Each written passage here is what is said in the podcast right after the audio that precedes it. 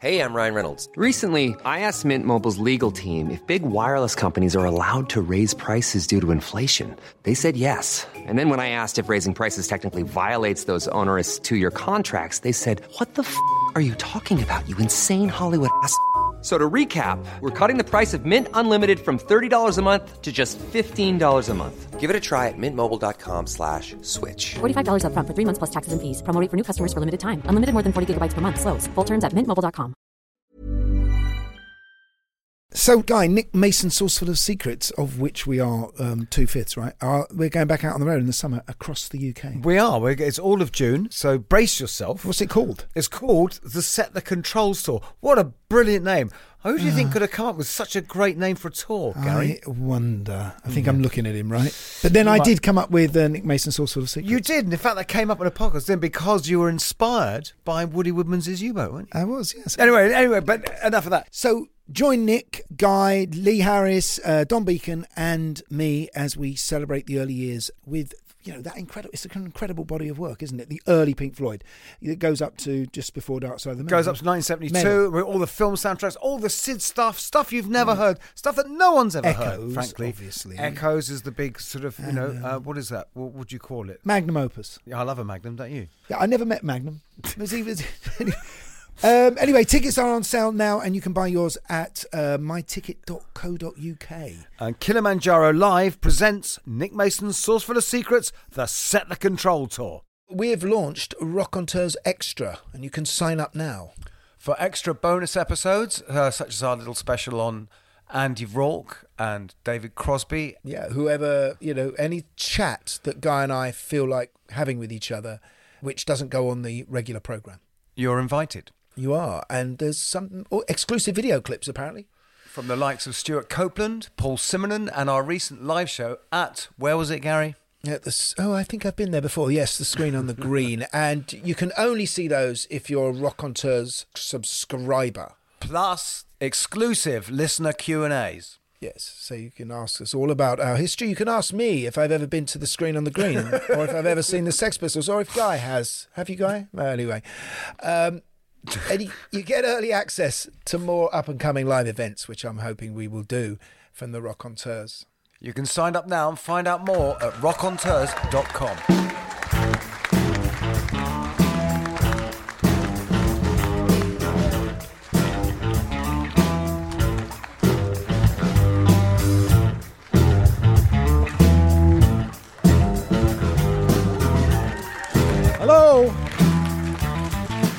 Hello, Hi. good evening. Thank you. This is what you look like. Yes, That exactly. Se- Sex Pistols sounded amazing. They sounded absolutely incredible.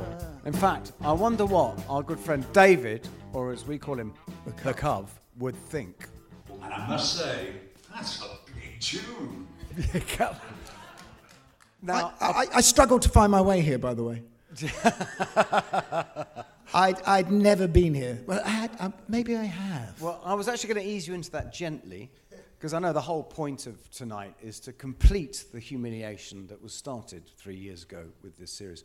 Um, but no, the thing is, because apart from this, being here tonight, where we are is very, very much your home turf, isn't it? Yeah, I grew up in Essex Road, uh, which is just parallel to this street here, and um, and so this was. I used to walk past here when it was the Rex, going on the way to Chapel Market with my mum down the road, and. Um, I'd already, because I sort of already started rehearsals around here with a band. I You was in- pointed it out. It was a pub around the corner. Was it? It was called the Swinging Sporran, and that's funny nowadays, isn't it? It sounds like a pub out of Viz. And because this kind of sets the scene really for for how extraordinary it was when I came here. The scene is, you know, there was so much sort of pub rock going on, and I'd found myself as a 14-year-old in a band with blokes like who were 29, 30, and everyone wanted to be which now would be seen as suspicious. Yeah, yeah, yeah. The band was called the U Tree. No, sorry. And, um, and and everyone wanted to be American, didn't they? And- That's right. Did you have dungarees? no, I didn't have dungarees. No, Um, You had to think about it, though, didn't you? yeah. Um, Because Soul Boys wore dungarees, so I would, may Oh, have worn true. That's fair- dungarees fair at enough. some That's a point. fair point. Um, but it, it was a kind of Americana double denim thing that was going on, you know, and, and Charlie Gillett on the radio. Charlie Gillett. Remember Charlie Gillett? No. No. No, never mind. Uh, it was yeah. So he'd be playing like Little Feat, and it was Laurel Canyon, and all these all these English bands wanted to be in Laurel Canyon as well. That's So right. Brinsley Schwarz. I mean, who else is there? You ca- well, Brinsley Schwarz were kind of earlier than that. That was 1970, really. But we're talking about Ducks Deluxe, um, the Feelgoods, of course, Bearded Lady. Bearded Lady, the Kursaal Flyers. Um, that was a Ray. I think one of them's in. Um, And and so there was this this pub rock, and I was playing pubs as well. And uh, uh, when I was 15, 16, I was in this band playing pubs. And of course, there's this other thing happening, and I think it was Eddie and the Hot Rods that were sort of the first kind of buzz that I got at the marquee. But even then, you didn't really sense that it was there was a they were the sort of John the Baptists of punk, weren't they? yeah. That's that's a stretch, but yeah. so who was St. End Chris, who was St. Christopher? We're not going to go through the whole No, no. iconography. Um, and and um, so so it it really felt so strange when you hear you, you started to read in the NME and places about about this band, the Sex Pistols. I mean, for a start, I mean, I remember. Did, do you remember first hearing that name? I, mean, I absolutely first, I, and it was a review in NME. I remember first seeing it, and, and the really shocking line was it said, "Flared jeans are out," and it was like, "What? What?"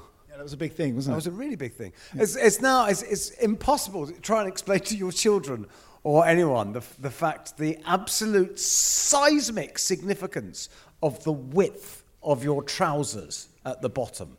It was literally life or death. Yeah. And, and so um, I think the first person who told me about this would have been, um, would have been Steve Dagger. So, so at school, um, there was a guy called Steve Dagger who was a mate of ours, and he was three years older. And um, he was a total mod. Um, before, before the Jam, before Weller, you know, he had, he had the mod haircut. He loved Tamla Motown. And what's funny back then, I always and I've actually I've never actually asked Steve about this, uh, is that is back then, how did you even know? All I knew about mod was the photo booklet that came with Quadrophenia. That was the beginning and ending of mod. I mean, where did you find? There was no. Where, where did you look it up?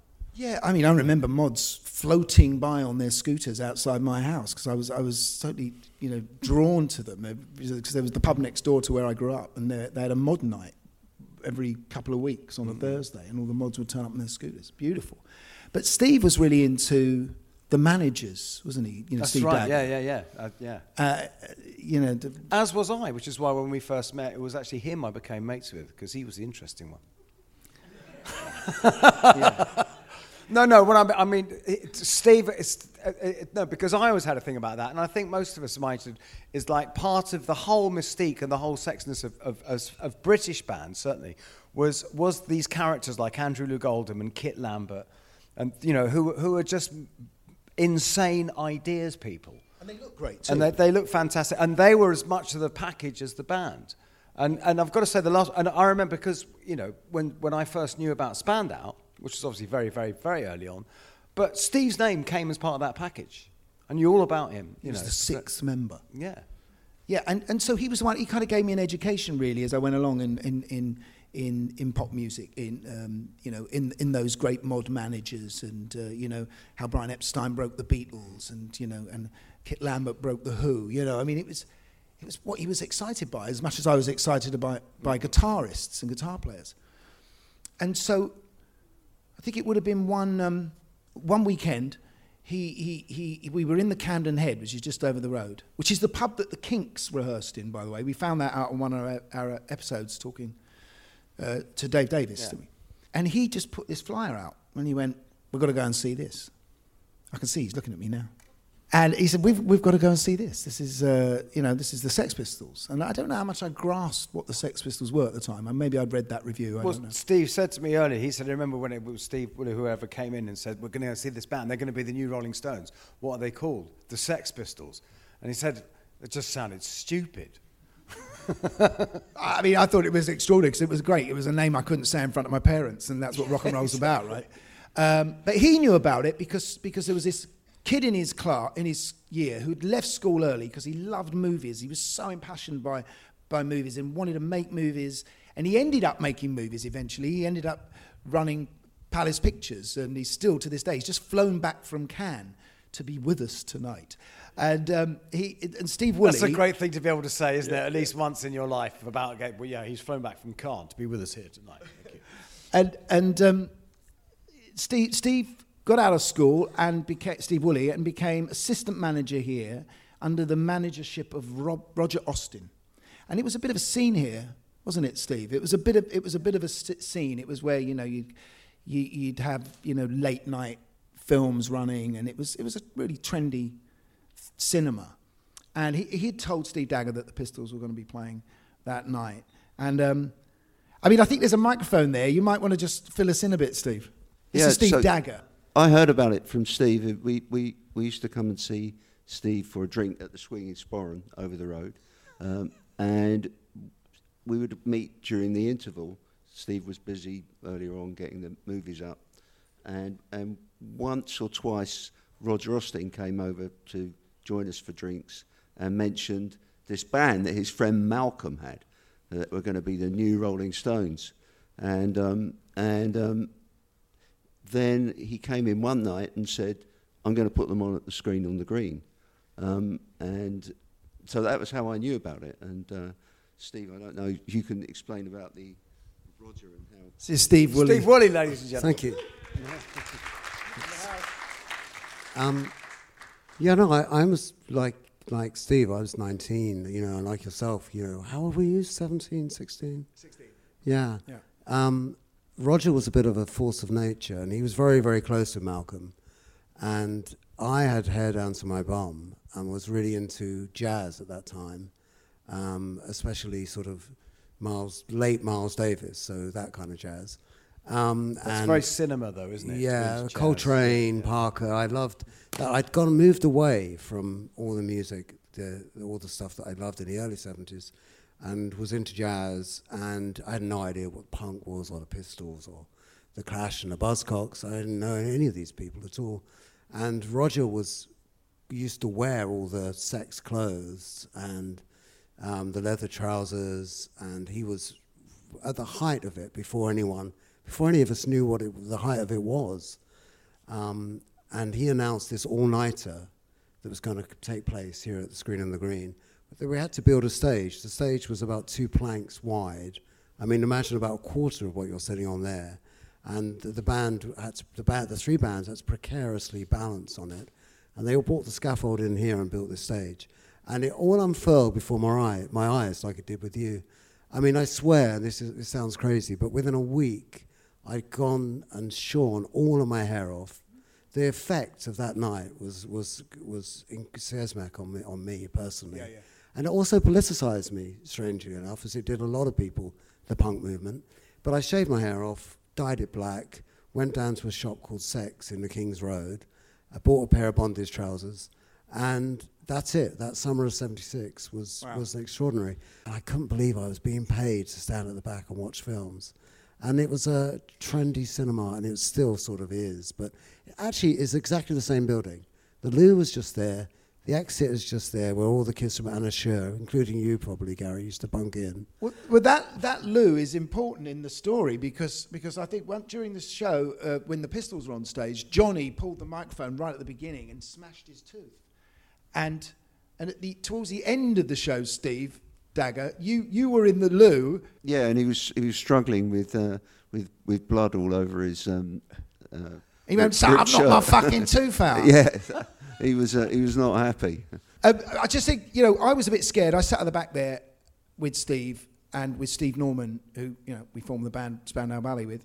And because the big, the front here was was quite exotic, extraordinary bunch. You know, it was no one. I didn't know anyone's names. It's like Siouxsie Sioux, obviously, Bromley contingent. the Bromley contingent. So there would have been, I guess, I guess uh, Billy Idol was here, but I know Philip Sallon was here. All right. As they all go up on stage and dance. Sue one- Catwoman. Soo Catwoman. There are, there are actually some great photographs. If you, anyone wants to go, th- you know, can be bothered to look, you can go on online. And that night was very well. There was a terrific photographer here. I'm not sure it was, but it's very well captured. And the cinema was full. I mean, a lot of people were oh, here. Oh, well, it was full. I, Yeah, I, yeah, I, yeah. I thought the first one wasn't, and then the second. No, it was time I full. played I think it was a full. of it was it was pretty much there was a there was a heat. I mean, the, the name Sex Pistols would you know that would help. I mean, because nobody knew who really who they were, but it was an extraordinary night, and there were reviews. I, mean, I remember the, somebody said Charles Shaar Murray said of the Clash of that night that they're supposedly a garage band. I suggest they go back into the garage, lock all the doors, and turn the car on. That's, yeah. But the That's- funny it thing was a bit more succinct than that. It was uh, they're a garage band who should be sent back to the garage with the engine running. Yeah. But, but the funny thing is, Guy, I'd never heard of the Clash. I'd never heard of the Buzzcocks. You know, this is the first, I think it was the second Clash gig. They'd done one private Yeah, gig. yeah. Buzzcocks had never played in, in London before. And and uh, Steve, you were saying earlier, and punk hadn't been coined or co-opted rather, because obviously th- I think the New York New York scene was called punk. This Yeah. wasn't called punk yeah, here. yeah, yeah, yeah. But um, but and, and w- no one was dancing. There was no pogoing. I remember. I mean, listen, these Gobbing. boys are going to know everything in a minute. But my memory is that everyone was pretty much sitting down. And what was really funny, I thought, was there was this kind of snarling arrogance from the Bromley contingent, who were just sort of taking the piss out of, especially the Pistols when they came on. They thought it was hysterical, and um, and there'd be like this banter going backwards and forwards between the band. Nevertheless, it changed my life. But why weren't you there? I was 14, right? And I don't want to get schmaltzy or anything, but I was having, I mean, my father had died literally just over a month before, so I was a bit all over the place. But I had, but to show what the times were, because I did look it up, and, I, and eight days before the gig here, I'd gone to Knebworth to see the Rolling Stones. Right, you were old school. I was old school. Well, Well, we all did. I went to see the did. Rolling Yeah, Stones, exactly. and my So brother went to see Pink Floyd. There was the. Rolling Stones with Hot Tuna um, and Lynyrd Skynyrd, who I thought were brilliant. And uh, wow. And uh, I can't know who else. I can't remember else. But what, the thing I do remember is, is that the Stones were so late. And the, It was and 10cc as well. 10cc. That, that's right. 10cc, No, they were- and the yeah. Stones came on so late. They were so late that they at everybody, I remember we had. Oh, you I went there. with my friend called Ron, who worked here. Ron and uh, his partner, and we made a chicken with certain special ingredients in it. And we were trying to time, you know, was our picnic. We were trying to time the consumption of the chicken at the, at the point where the, the stones will come on. But they were so late, and we were so wasted by the time we came on, that I've never forgiven Mick Jagger ever since, actually, because. I'm they- sorry you can't see Steve. He's, he's, we Yeah. should have had him up on stage if we'd known. But, but but it was it was awful. It was insulting. It was absolutely terrible. In fact, because the people I was with, because it was so late, we had to leave after about three numbers. well, this was late. This was midnight, mate. Yeah, And but it was meant- We didn't it get was out of to 5 a.m. It was light, and my mum and dad were going to go crazy. Yeah, but you were at home. We were in fucking Knebworth. Yeah. And uh, I'd actually, I was with my mate Martin Glover, uh, who we now know as Youth, and he was actually on holiday with me. We were on a family holiday sailing in Holyhead. And we'd had to get super double begged permission to come down for this gig from Wales. And then we had to go straight back to fucking Holyhead. So the Buzzcocks, I thought, were amazing, you know, because it was quite an art, an arty band, and in a way, they sort of reminded me how Devoto did, because Pete Shelley was only on guitar then, and he, he he wasn't singing at that time, and uh, and and so it was. Um, Steve was it- playing bass, If right? Steve was playing bass, and Howard Howard Devoto was was very sort of arty, kind of Eno-ish Yeah. type character, and. Um, I mean, and just ex- extraordinary succinct songs. I mean, that was the other thing because we were used to watching bands playing guitar solos, and suddenly it was just these these pop tunes that were like over in two minutes. And and I remember the Clash coming on in in kind of suits that were splattered with kind of Jackson Pollock Boiler paint. suits. Was it boiler suits or suits? Well, I thought it was boiler suits, and then someone said it was suits the other day. So your mind does Yeah, yeah. play tricks, you know. you're sort of remember in these faded Polaroids, don't you? Um, and apparently, they, there was already competition. They didn't want the Pistols to know what they were wearing, and they went in the back, round the backyard to get changed. But it's probably because there's no dressing room here. uh, and then the Pistols, and the Pistols were. I mean, I just remember Steve being, you know, this guitar hero. In fact, he had Guitar Hero written on his on his amp, um, you know, and kind of doing Townshend type move. I mean, that was the thing. My memory is is, is Stepping Stone, because I didn't know Anarchy, I didn't know any of those songs, but I knew Stepping Stone, Small Faces, and their The Monkees. version. The Monkees. Sorry. Sorry, but it was their version by Small Faces. Oh, no, hang on, no, it was Small Faces. And, and I just remember it being, ex- we'll ask Glen when he comes up, and I remember it being extraordinary. You know, it was such a great moment in the show. I, I left here, I went into rehearsals a few days later with my double denim band, and I said, I'm leaving. I've just seen the most extraordinary thing I'll ever see in my life, and I just want to form another band. And Steve Norman and I went into school the week later and uh, went into the music room um, and, uh, and found a drummer, John Keeble, and found a singer. We chose him because he had a leather jacket and he could have been a punk. And that was Tony Hadley, and we, we, we just played fast, you know, versions of Beatles numbers and Who numbers and Small Faces, and I started writing. Brilliant. Changed our lives. Seminal gig it was. You, you took a load of Beatles songs and just stuck I Don't Wanna at the start of the title. I don't wanna hold your hand. I don't want to twist and shout. I don't, I don't wanna yesterday. we were very serious. Everyone who did punk was fucking serious. I know, I know. Can I just, there's one story, this is your story, Right, you but I want to tell it because it's, it's one of my favourite punk stories ever. Gary telling me about, he said, going to see this punk band. And the thing is, there was always, there was always the, the lads in the band, weren't there, who just wanted to do loads of greasy pink sulfate and get pissed. And then there was a really serious one who, rev- and the, who was the writer. And was you said this guy came on and said, I'm really sorry. It's been a really hard day. Things are really tough for me. Uh, my, my dad died. So I've, um, I've written a song about it. One, two, three, four. God, dead, dad, dead, dad, dead, dad. God, dead, dad, dead, dad. That's, a- that's absolutely true. You can't buy that on record anywhere. Um, I think. Yeah, I think as well. Um, Steve Diggle, the Buzzcocks, he was there. Let's get him on. Welcome to the Rockonteurs. Okay, guys, I'm ready. That's a big tune for sure. I actually wrote that originally for Tina Turner. Of course, I had gone and found Joni Mitchell down in Florida and brought her back. I've listened to a few of them and they've been really good, man. I'm sitting in the back of the car coming into London. They're brilliant. That caused a big problem in the band, actually. I was having too much fun. Thank you guys for still being around, still making music, still being into it, and doing this podcast. It, it's uh, it's fabulous. Well, I get the feeling that us three should go for a pint. That's what I think. I'm in a band now. it's called Roxy Music. You know this thing about the 10,000 hours of experience? Oh, yeah, and it's- it's- get good at something. When we recorded Arnold Layne, we'd done about 50 hours. The Rockonteurs podcast with Gary Kemp and Guy Pratt. Keep on rocking! Yes. Thank you. Thank you, mate. Thank you for doing this. It's a pleasure. I mean, uh, you know, doing this gig, uh, it was our second time in London. But uh, I remember coming here, and, uh, you know, obviously we were based in Manchester, and um, everybody in the audience was dressed up, you know, the bright orange hair, all, all the bondage gear, everything. And I thought, this is crystal. The night here had crystallized punk, really, you know, uh, uh, or the image of it and the clothes and, and all the feeling of it, you know, because in Manchester, you know, it was about the music then, and, and, and, and punk wasn't that really well known then, you know, and uh, it was just like, I remember walking here, we were, we were sat outside in an old transit van, um, sharing a bottle of cider, 'cause that's all we could afford, you know, and um, walked in and like I say, everybody was dressed up, all glamorous in the punk stuff. I thought, this is crystallized punk, this is the moment, you know, something's happening with it, you know.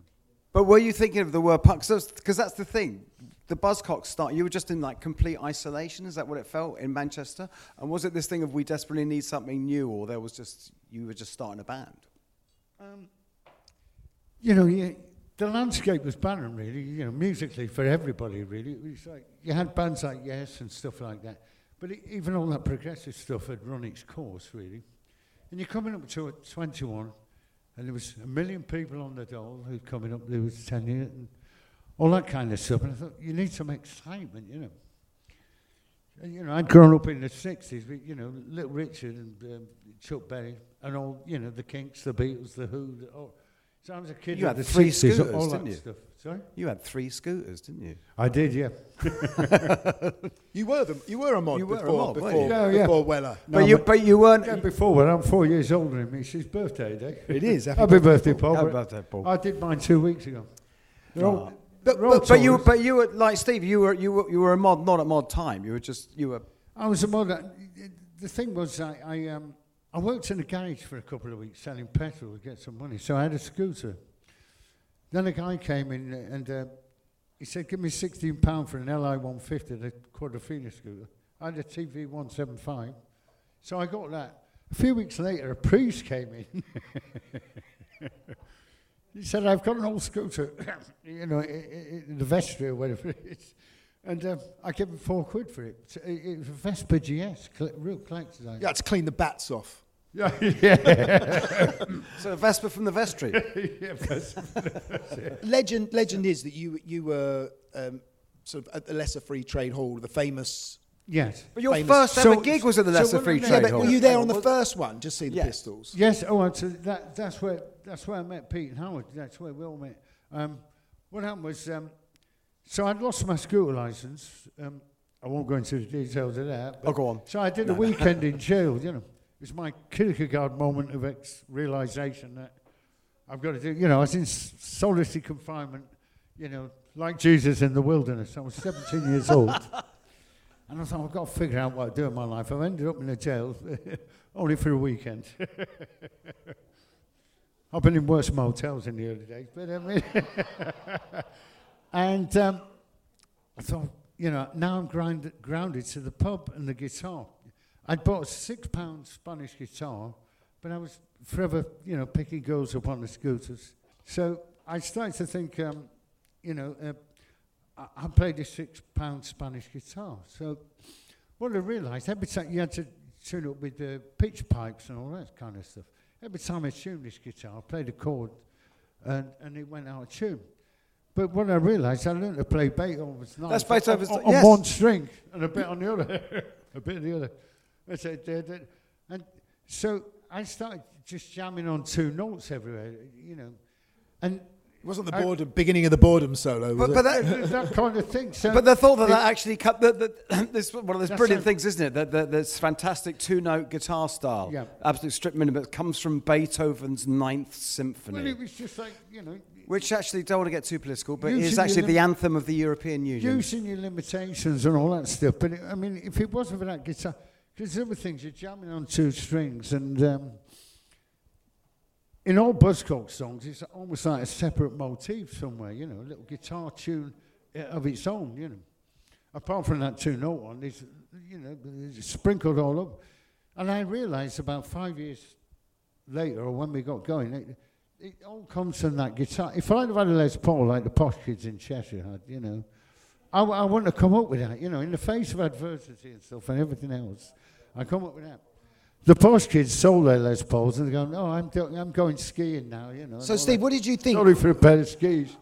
What did you think when you saw the Pistols? Were you, at that Uh, first yeah. gig? So the next thing, I found a guy at the paper.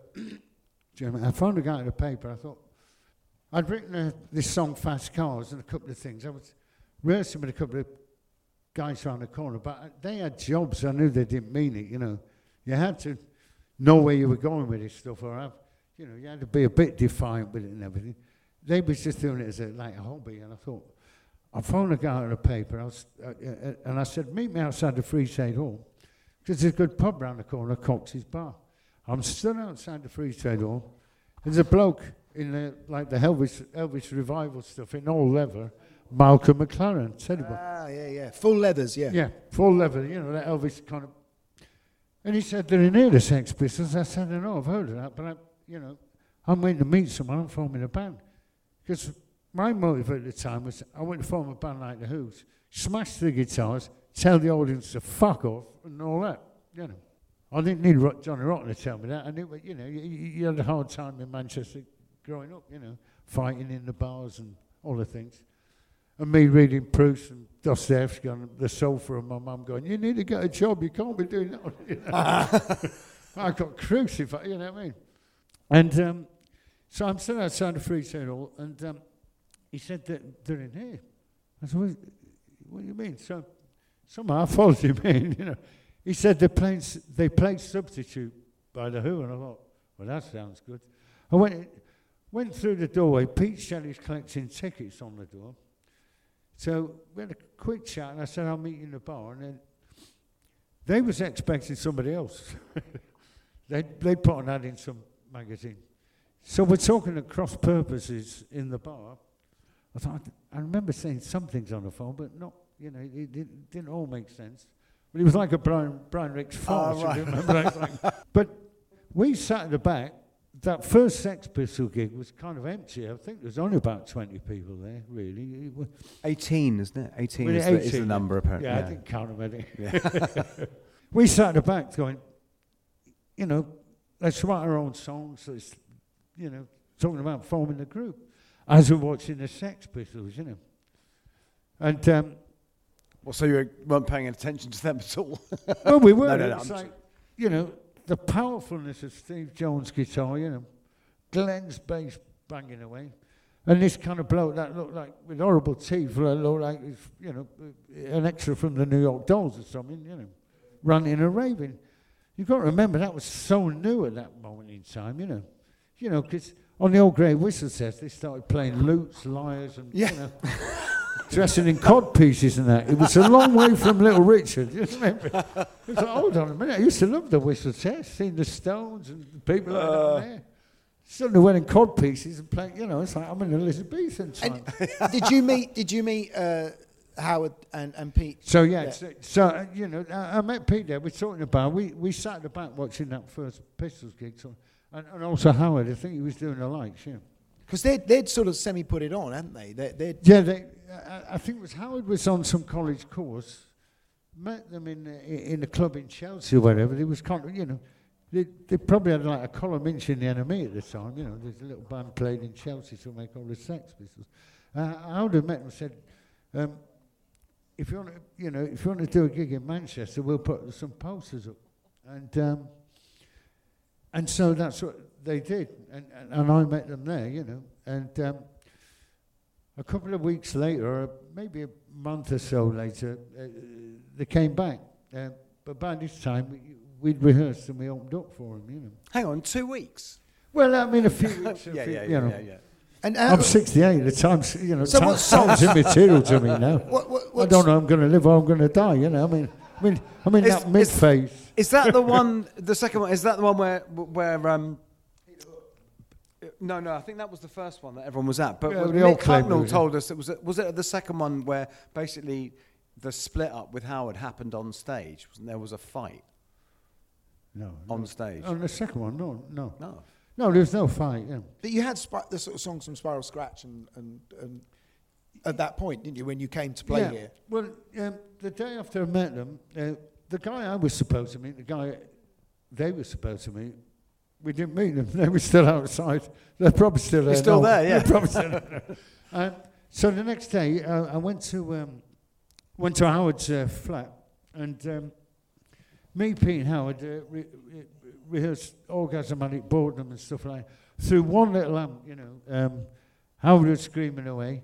I was on the bass, and you know, Pete doing the guitar. It sounded terrible, but it was exciting. Yeah, but you just said orgasmatic boredom. yeah. I mean, these are songs that are still really inside me. I know so Absolutely. well. Yeah, yeah, yeah, yeah. You know, All kids making it. it come out this one little amp with three of us plugging into it, you know. We was always interested in noise as well. There's always some discordant bits in a buzzcock. A lot of Well, there are, but you, but also, but what, what's the interesting thing is, is um, I remember when I first discovered the Buzzcocks, was it was this beautiful, perfect pop buried in it as Oh, well. yes, That's one that thing well, you yeah. had above Yeah. everyone else. Well, both me and Pete, you know, uh, we was that 60s generation growing up with the Beatles, Stones, all them people. Uh, but we, um, you know, we like the Velvet Underground for the arty things. And also, um, you know, we like Can and Neu! and all that kind of stuff as well. Actually, when we first met, um, we went out for a night and saw Can, Can in uh, Manchester University. Um, me, Howard and Pete, you know. Because there is something very arty about coming up with a song called Boredom and having two notes as the guitar solo that go on 60 odd times. Well, yeah, I think it comes I mean, you're making a statement. Yes. Yeah, you know, like, I forget which philosopher or what sort of existential book, but the, the sense of boredom comes from that. And then the orgasmatic would have come from a William Burroughs kind of thing. So there's those elements, you know. Can I just say, well. this, this is fantastic. We're talking, we've come in to talk about this night of Anarch and Chaos. So far, your references that you've come out with tonight have been Proust, Dostoevsky, Beethoven, Yeats, Stockhausen, and Burroughs. Yeah. Mate, Yeah. What do you think? You're I'm a the most fucking arty, idiot. cultured person I've ever met in my life. I'm as working class. I'm as working class as they can. Don't come. go home, Glen. Well, that's the that was the difference with Buzzcocks. But then again, Joe Strummer was nicking things from books, you know, and all that stuff. But it wasn't that. We, but for me, as a working class kid, you know, I, I wasn't good enough to be a footballer. I used to get my head kicked in, uh, you know, in pubs. You know, there was a lot of fighting going on in them, in them pubs, and um, so the books was a refuge and an answer. So that was that was important. I'd I'd buy a record and I'd buy a book. You know, you'd buy the hit single of Dostoevsky, and Listen, no- no one- no one- along with the Rolling Stones. Who are, you know. People in But punk that was only defence, wasn't it? A working class Yeah. guy. People in punk don't normally mention him, um, but it was Bowie in your life. Oh yeah, massive. I've still got the ticket from when I went to see him, and um, yeah, you know, because you know, Bowie was experimental, inspirational, And he massive. introduced Iggy Pop to us, really, didn't he? A Yes, um, yes, he and did. Lou Reed. Because people used to say, "If you heard the Stooges album, nobody could get it anyway." You know, you could get, you know, uh, Funhouse and uh, all that kind of stuff for for ages. You know, you'd hear it in in a, in a club. Some DJ might have had it, but it, it was very hard to get hold of. But um, I remember listening to Diamond Dogs with Pete uh, when, we first met. He had a, you know, he, he was living in a basement, and uh, you know, we'd uh, we listened to Diamond Dogs and stuff like that. at the time. And I know Pete was very influenced by Bowie as well. You know, I mean, it was so. He was a massive influence. When yeah. when you finished that night, your set, um, did you um, did you go straight away, or did you sit and watch That's the Clash? I remember, like I say, we sat outside in a transit van and uh, came out, uh, got a van to come in, and um, Mick Jones was at the door and he had a black coat with a, a mirror broken, you know. And I thought, is that is that lucky? and I can still remember that pitch. And he's like, all right, Steve, nice to meet you, you know, and all that. Because I'm a massive Clash fan, you know, and, uh, uh, uh, same as the Pistols. But uh, I can still visualise that moment, you know. Just out there, you'll walk past the ghosts later. Because you've already said Van, because I was wondering, because you said this is like your third gig or something, whatever. You, Yeah, you we, said, we'd which- done the Roxy about a month before. I googled it up today. 'cause I'm Yeah. I was. Um, you never Wikipedia yourself because you just keep saying stuff about yourself that just isn't true. Um, but because I was wondering, because you've already said. oh, no, they say we started in Bolton. I've never, I didn't go to Bolton until I was 37. Hey, I'm Ryan Reynolds. Recently, I asked Mint Mobile's legal team if big wireless companies are allowed to raise prices due to inflation. They said yes. And then when I asked if raising prices technically violates those onerous two year contracts, they said, What the f are you talking about, you insane Hollywood ass? F- So to recap, we're cutting the price of Mint Unlimited from $30 a month to just $15 a month. Give it a try at mintmobile.com slash switch. $45 upfront for three months plus taxes and fees. Promo rate for new customers for limited time. Unlimited more than 40 gigabytes per month. Slows. Full terms at mintmobile.com. Millions of people have lost weight with personalized plans from Noom, like Evan, who can't stand salads and still lost 50 pounds. Salads, generally, for most people, are the easy button, right? For me, that wasn't an option. I never really was a salad guy. That's just not who I am. But Noom worked for me. Get your personalized plan today at Noom.com. Real Noom user compensated to provide their story. In four weeks, the typical Noom user can expect to lose one to two pounds per week. Individual results may vary. I really, I really think it's time uh, to get on the guy who, you know, certainly helped change my life when he was when the, in, in the in the starring act. Saw him as that wee boy, didn't we, just a minute ago Well, on the screen? little cherub. I know. Little cherub. He's still a lovely man. Um, and gorgeous.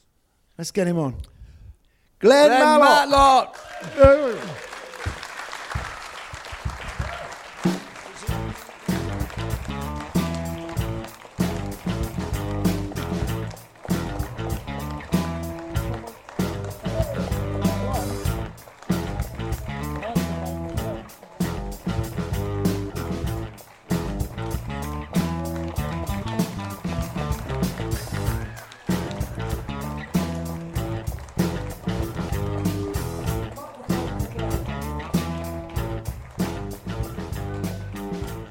Testing one, two. Hello.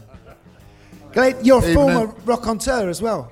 Yes. You've done this before. Yes, I, I was one of your earlier ones, I think. You were. I did volunteer myself because It was in the middle of lockdown. I thought I've got to do fucking something. Oh, they're doing that.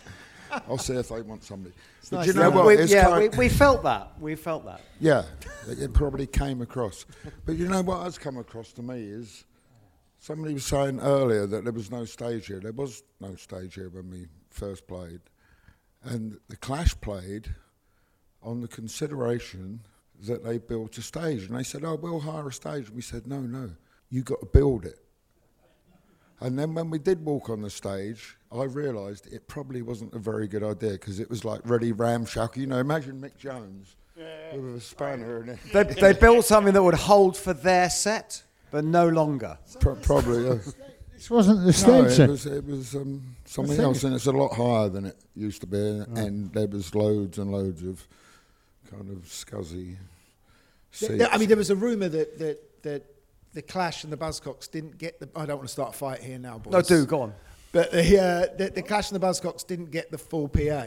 And because you had your sound guy out there, and the and the Sex Pistols got the full. But Well, that's yeah, kind of that's standard. about right. No, no, no, that's Steve, pretty stand back. standard. That seems to be what goes on. Standard, right. But I'm always this side of the PA, so I don't really know what it was like. But probably you have to speak to Dave Goodman or Kim Thraves, who were our sound guys at the time. And if You you, ever two- see any you had two pictures, But the thing guys. is, it, well, it they, they, had, they had a PA company. We, Oh, we well, met right, them, and enough. they had a van, and Dave Goodman was kind of, you know, he's a pretty good sound guy. He played bass, and he played in like kind of soul bands and stuff, and he knew the ropes around England. And Kim was his sidekick. But if you ever see any early pictures of the Sex Pistols, you know, with their roadies and stuff, there's a guy who's like a really well dressed Catweazle. And that's Kim Thraves. He was like this really ace kind of hippie. And it was kind of funny with bell bottom trousers and a little beard and long hair. And yeah, so it was a real strange kind of. Um, But when you see that film that we played earlier, are you completely separated from that now? You're immune to it. You've seen it so many times, or does it does it still give you the it's, buzz? it's a long time ago now. That that you're talking about the anarchy. It still clip. gives me a buzz. Yeah, and that's a mime, isn't it, that one? Yeah, and that was And, actually. and you break a string, which is quite impressive on a What, mime. in that? I yeah, it looks like you. string? it No, like he, no, no. He breaks his string on um, on the. Uh, No, the one we just watched it. I saw it. There's a bit where he's got a broken. Well, then he's string. always breaking his string. You always, yeah. Because he broke It his. might have been. Well, the bass. it might have So been- it I was- I goes. was he saying, bass players breaking strings is impressive. Hang on, I didn't come here to be insulted about. I'm not, you're being I break a complimented. fucking string on that. You're being it might, it might, it complimented. might That's have a been, compliment, It mate. might have been spittle hanging down. you know, like, well, you, you invite a punk if that's Well, that what you want. That's what's going to happen, right? Was it Frank Buff's spittle? yeah, it was probably mine. But that that um, video was shot by. Um, Oh, Oh, Mike Mansfield. Mike Mansfield, yeah. Wow. And it was quite And when we went there, and, it, and he shot it. I think before we was he was doing Supersonic a bit later on. And we just went in and out of the studio. We'd signed to EMI by then, and he made John stand behind Paul deliberately, and it really it really annoyed John. and That's- that's he uh, got a great performance out of him for it, which was kind of Because cool. it's actually it's great seeing Cookie that much. It's really Well, yeah. Yeah. Why not? He's the Dave Clark Five of punk. Right? Was so it was only one of them. but was it the band that you imagined you wanted to be in when you? I mean, what I mean by that is because you'd, you'd, you'd done those f- a few gigs, and it was a lot of the the crowd, Vivienne and Malcolm's kind of shop crowd, and and Bromley contingent as we know them. It didn't kind of look like. Was it the lads you wanted, or? I, I didn't really know what I wanted. I- think all of us in the band, when we started to, to play and get something together, ori- very originally, when I met Stephen Paul, I overheard that I was looking for a bass player, and I actually said, not that I'm a bass player, I said, I've got a bass. Right, and they said, "Oh, what bands do you like?" And I said, "I like the Faces," and that was their favourite band. And about a week later, I went with my girlfriend at the time to the Gaumont State Theatre in Kilburn High Road, and Ronnie Wood was doing a gig. I think it was the new Barbarians thing. Right, and I had really cheap tickets, so I automatically went right up, you know, one level, up the next level, up the next level. But the lights were off, so he obviously hadn't sold the thing out.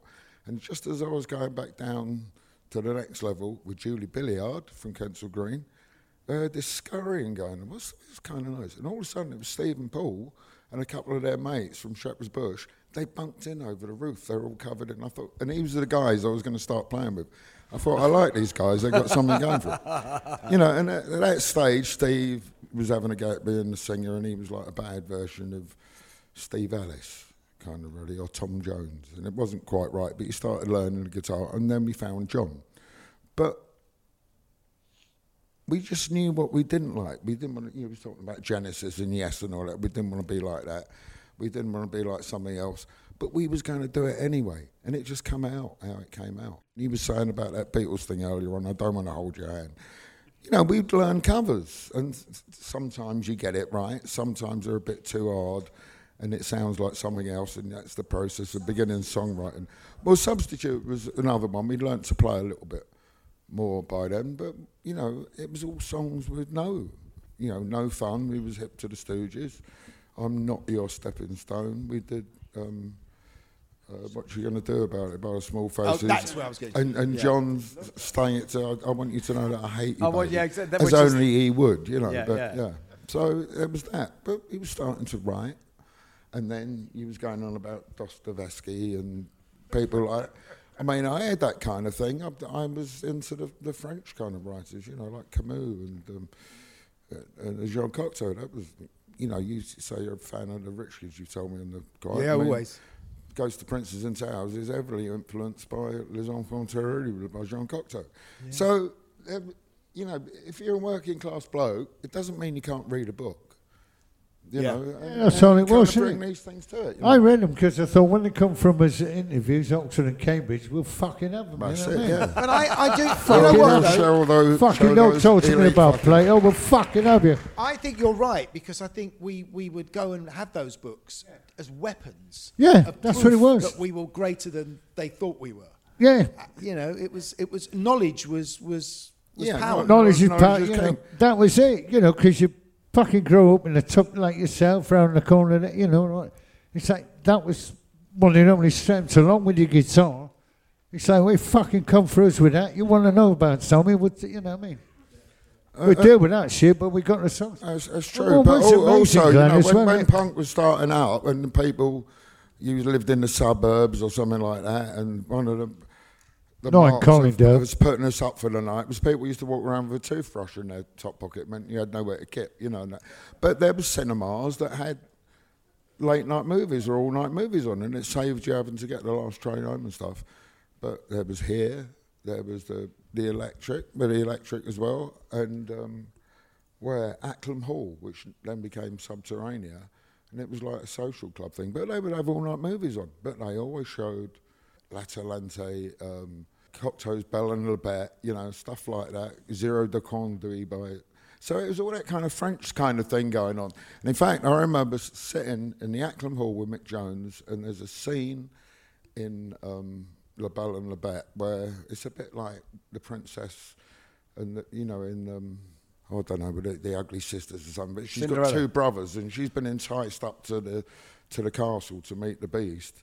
And they're taking a Mickey out of her in French with subtitles. And the subtitle comes up. She goes, "You two are just wastrels." And Mick Jones turned to me and went, "That's us." Because they were trying to get their thing together at the time. And there was another thing going on. Um, Me, I, our first, it's not a secret, but our first Pistols gigs were at art schools, which I booked. You know, St Martin's, Central School of Art. So those people were part of the coterie thing, as well as the Bromley contingent people as well. So it was all a mixture of people who didn't quite know what they wanted to do, but they were trying to find them, buy themselves some breathing space to work it out with some like-minded people. And I'm I thought it was a very cool kind of how you ended up as a, with a job at such a strange clothing shop, and wa- was it was it like outrageously expensive? Could normal kids afford that kind of? Well, kind of things are only outrageously expensive if you ain't got any money, right, for a start. So that's it's a sliding scale of Bondage things. pants were 80 quid. I remember going, you could buy a house in Manchester for 80 quid at the time. No, but well, like I said, I- it was. It I- was honestly, I remember it was going to that Vivienne- shop and thinking, Westwood fuck, prices. you know. It's like it's ba- on a sli- my with my brother Yeah. would buy a shirt. He was at Old University. He'd, he'd, he'd rip the uh, sleeve off a pink shirt, rip it off, and spray paint it. Thirty pence, you know. That's the way to do it. And, And, then, um, and then Vivienne would sell it for 30 quid. Yeah, yeah. So- but it had to be done, didn't it? It's like the sixties block of flats. They had to be built to realise it didn't work. You know. Yeah, and the other thing like that, you were saying about the Clash hiding round the corner with their clothes. I reckon they did it because they didn't want to show me. Because I ended up living in Denmark Street with Steve Jones, where we used to rehearse. And I had a pair of drainpipe trousers, the only ones I had from Malcolm's. And although I got them a bit cheaper, they were still a lot of money out of my one day a week's work at, at, um, at the store. And me and Steve decided to paint the ceiling. We decided that I ended up having to do all the work. And I got white paint on the black jeans and I couldn't get them off. Now, a few years before that, I remembered an episode of a hospital program called Emergency Ward 10. I don't know if anybody remembers that. And there was a scene in it where one of the nurses spills ink down her light blue nurse's top. So she, she can't get it out, so she dyes it dark blue. And she got in trouble because that was the matron's colour to wear the dark blue top. But I ah, thought, I can't get This this is where paint punk off. was born, I'll just put more paint on it, right? And I came up with a Jackson Pollock idea. And then Paul Simonon, who's since admitted that, he nicked my idea for that. So I think those Fantastic. are Never out knew the back because they didn't. It's a rock on tour scoop for you people. Yeah. Front page But of on, the the, on the Times. other hand, I, I will admit that Jackson Pollock actually came up with Jackson Pollock.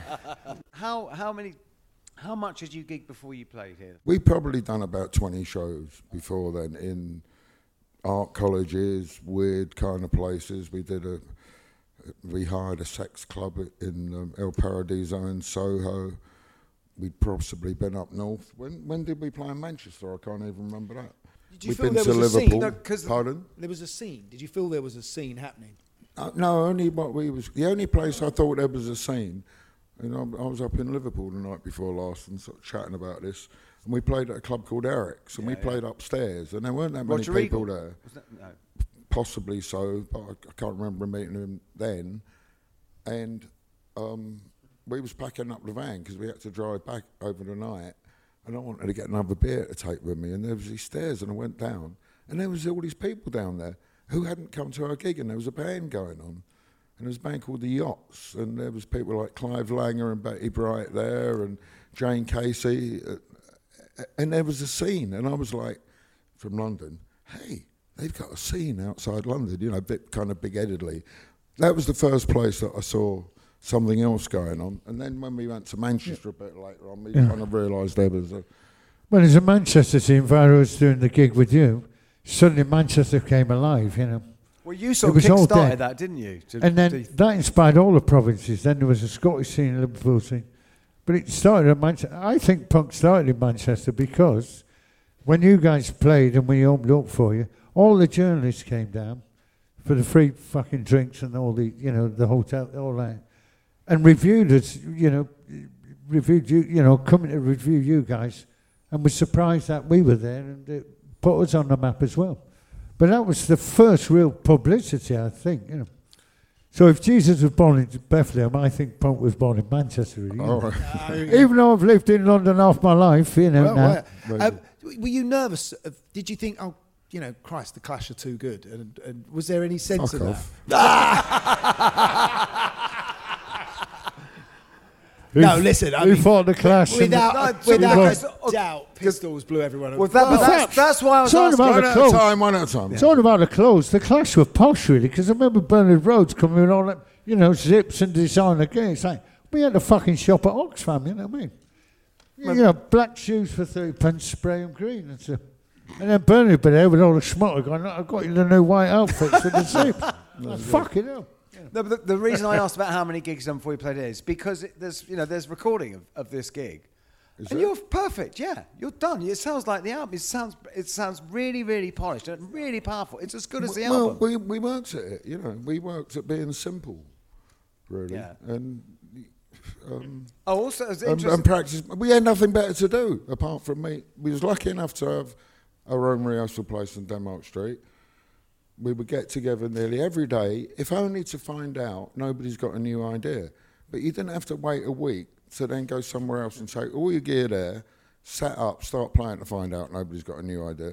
And it would take, well, you haven't got an idea. Well, you haven't got a fucking idea. Well, you, you come up with one. No, you Was- come up with was And you- you do it again the next day. And you go over and over it. And we got good. Was you being you or was it an act? I mean, did you, sorry, was- did you fe- develop some kind of image thing? Or, you, you know, do you think, well, you know, to be the same, you know, because kind of outrageous as well, wouldn't it, you know? did you develop that or just get in the room and go, Eh, wow, No, it's just we just picked. natural? You know, he was hanging out at Malcolm's shop. I was working there. people would take what they looked from. I mean, originally it was a teddy bear shop called But Let John- It Rock. but- you but know, Johnny it- had an And it started moving to become becoming sex. I kind of helped make the sign and, and stuff, and there was all these weird kind of people coming in. But people would take what they fancied from it and then add to it. And then when we met John, he kind of had that kind of safety pin thing going on. But he kind of got that from Ian Dury. Did he get it from and Julie, the safety? Yeah, Wow, or the, or never the, knew that. the razor blade knocking down. Yeah. So hanging down from his ear, but there were certain things. There was the pub rock thing, and yeah, most of these bands wanted to be part of the Laurel Canyon scene. And if you've ever go up there, it's not that much cop anyway, right? But some, there were a few things that were good, like the Feelgoods, Kilburn and the Arrows, which then became the Blockheads. The Stranglers were on the tail end of that. They were kind of cool. There was a few other things going on as well. I was a big fan of a band called the Sensational Alex Harvey Band, who really knew how to put on a show. In fact, I went to see him at the London Palladium. I saw him from in front of like four or five people at Fulham Palace Road ground. And well, actually, this is funny. And I started following their career, and I was getting bigger and bigger and bigger. And then they come in Malcolm shop when I was working there, like through the week once. And it was in the winter, and it's probably October, November, so it was cold outside. And they got overcoats on, right? And as I'm serving them, and Chris Glen used to get, he had his droogie look, he would get like Dago socks from there and stuff to go with his codpiece. But it was a, a, a, a droogie kind of um, taking the rise out one. I'm serving them, door bursts open, and Malcolm comes in carrying a delivery of boxes. And he saw him aghast. He said, Glen, out the back. I said, what? Who's these guys? I said, they're a band. He said, they're not a band. Now, in fairness to them, they got big coats on. Alex Harvey at the time had sort of National Health Service specs on and stuff. Bear with me for a minute. So he could have been a tax collector, and Chris Glen and Zal Cleminson could have been his, his thugs with him, right? And he said, I said, who do you think they are? And he said, they're tax collectors. I said, they're not, they're a band. he said, no, they're tax collectors, get them out. so I said to the guys, I said, look, my mates had a bit of brainstorm, go and have a pint. It will be gone, and I'll come back and serve it, which is what they did, and I think they went to the robot. A few weeks later, they'd sort of had a hit with Delilah in the meantime. And I took, or I organised, going with my mate Nick Cash from St Martin's Art College, who ended up as the drummer. He's the drummer in the, the members now and stuff. Bernard Rhodes and Malcolm to see the Alex Harvey band at Hammersmith Odeon to prove that they weren't tax collectors. now, now, dig this. And we, Malcolm wasn't involved with the band at the time. Steve and Paul were always trying to get him involved, and he kind of humoured us. And while I'm sitting there, he said, How much did it cost to get in? And I said, Oh, 75 pence or something like that. He said, well, How many people does it hold? 2,000, 2,500. He went, Let's have a meeting about the band in the morning. and that's really what happened. Wow, that's a great So, story. He could sniff the spondylix. Why, why do you think this was such a special gig? What was it about this night? Well, because it was an event. It was, you know, we was playing in a theatre. We knew Roger um, from before. You know, when he worked and hang out with Malcolm, there was always something going on after work finished on a, for me, work anyway, on a Saturday evening. We didn't finish till 7, 7.30, so you go and have a bite to eat, you have a pint. Oh, what's going on? Oh, there's a movie on the, the screen on the green. Roger will get us in. He was mates with Malcolm, so we were getting for nothing. And we would see whatever the movies were around at the time. Probably somebody mentioned Electra Glide in Blue or something like that. So we- we was kind of aware of it, and it seemed like a buzzy kind of place. And Malcolm arranged this thing with Roger, and I think Roger kind of wanted something to maybe sort of be involved with Malcolm and Vivienne a little bit more Oh. somehow. But it- Also, what was magical around this night was um, for a pound, I think it was a pound, wasn't Yeah, it? pound to get Um, um, the Clash, the Sex Pistols, Clash, and Buzzcocks all in one night. You know, A- a- amazing moment. You know, a a moment in time of, of all those bands that went on to do all the things that we've And it, done. was, it wasn't just the bands, because I remember at the end. Oh, but it's the audience as well, Phil yeah. Sallon and Siouxsie getting up and. Oh, yeah, know, with the Nazi thing so- doing all all that. getting up on stage. Yeah. On No one seems to be able to, to remember what time they went on. How long? You, you can't remember when Not it really, was. no, no. I know, it just seems. Um, at some time in the evening, a bit later on. What I do remember more than anything else, though, was you mentioned about John chipping his tooth. I think he actually had a cap, and it fell out, and we stopped the set. While Siouxsie and the Bromley contingent right. looked for the cap for his tooth. I remember that. and I'm saying to John, get on with it. He said, I paid good money for it. And I Um, think maybe Siouxsie ended it But how amazing those three bands that night, and then you, you had the Damned and the Jam. That was in '76. That was that was the whole punk scene, really. Yeah. You know, they were catalysts, the vanguard of a whole lot. Well, whether you, You like know, it or not. we all wrote the scripts. I think all of us, uh, those bands, all the other ones, you know, reenacted the script now. The ones that came later.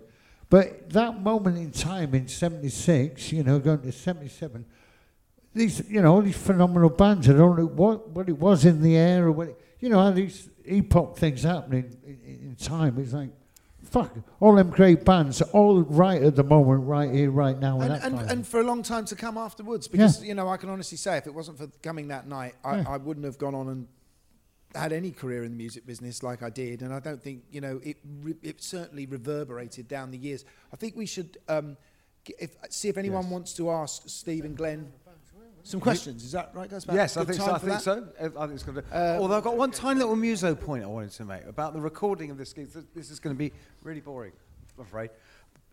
When you play Anarchy on the recording of this gig, Steve sounds like he's got a flanger on. He had a flanger. He does And yes. it's like, I, mean, I just remember thinking, was that allowed? really allowed? Where did Nick Well, go well from? actually, actually, do you know what happened? Was Steve was a right tea leaf. He was like something out of a Jean Genet book, right? And and uh, early, uh, early on, we went somewhere and we went to see the Flaming Groovies, right? At um, Dingwalls, I think. And there was like me and Steve, the girl from the Slits. Um, up. no, Oh, Viv. Viviane Albertine, Keith Levene, and they had some Mick Jones who had a squat. And so we went back for a drink and a funny cigarette or something like that. When we got there, Steve, he's got this brown sort of tan leather attache case. What you got there? Well, I got it from the gig, didn't I? I said, what, what do you mean you got it from the gig? Where? From the dressing room. Right? So we opened it up. Not only has it got all the Flaming Groovies takings, who were our friends, wow. it's got all their tickets and their passports. Fuck! and a phase pedal, right? And we, me and Vivian said this isn't right. And we found out where they were staying at a hotel, Portman Square Hotel, and we arranged a rendezvous that we would leave it. This is about four o'clock in the morning by then. We would leave it behind the third tree on the left while we hid behind the fourth tree on the right and watch them come out and got it. And we gave them it back because of me and Vivian. But Steve said, all right, we can give it back. He said, but I'm keeping the phase pedal. and it was a phase 45, and that's what he, everybody thought it was a phase 90, but it was a phase 45, and that's what and he if uses they'd, in if they'd put play. that in pistol they wouldn't have believed it It did sound good, that phaser, though, didn't it? Yeah, it Cool, filled the sound sexy. out of it. somehow. um, have we got any any questions from the house Come on, don't be shy. I got a question. Does this work? As I said to you earlier, I love the Rich Kids album. Are there any songs on that album that you think in a different life might have ended up on Never mind the Bollocks? Um, a couple, maybe. The, the, the s- single Rich Kids. I mean, not with those words, because John wouldn't have sung that, but the music would have done. And there was a song, Hung on You, which is on the album, which maybe I started writing right at the tail end of my original tenure with the Right, right, Pistols. right. You know. But I mean, the thing is, you know, everybody in the band's gone on to do different things of different degrees of success and accomplishment, but I think if somehow we'd kept it together, we could have been pretty darn good, really. But maybe, you know, it had a built-in shelf life just with the nature of the people. And Well, I always see it as like a kind of a two kind of Well, it's a manager rail for lines people. coming together, you know, and where and they cross and they're not supposed to hit, but we actually hit, and there was a big explosion, which was punk, and then the train sort of went off in the different directions. anyone else What am I up to now? Well, quite a lot. Yeah, I was played last night at the 100 Club with my band. I got an album out called Consequences Coming, and I'm also playing with with Blondie. I'm, I'm the well you're both playing Oh, at that gig yes. aren't you Dog Day Afternoon. Dog Day Afternoon, yeah.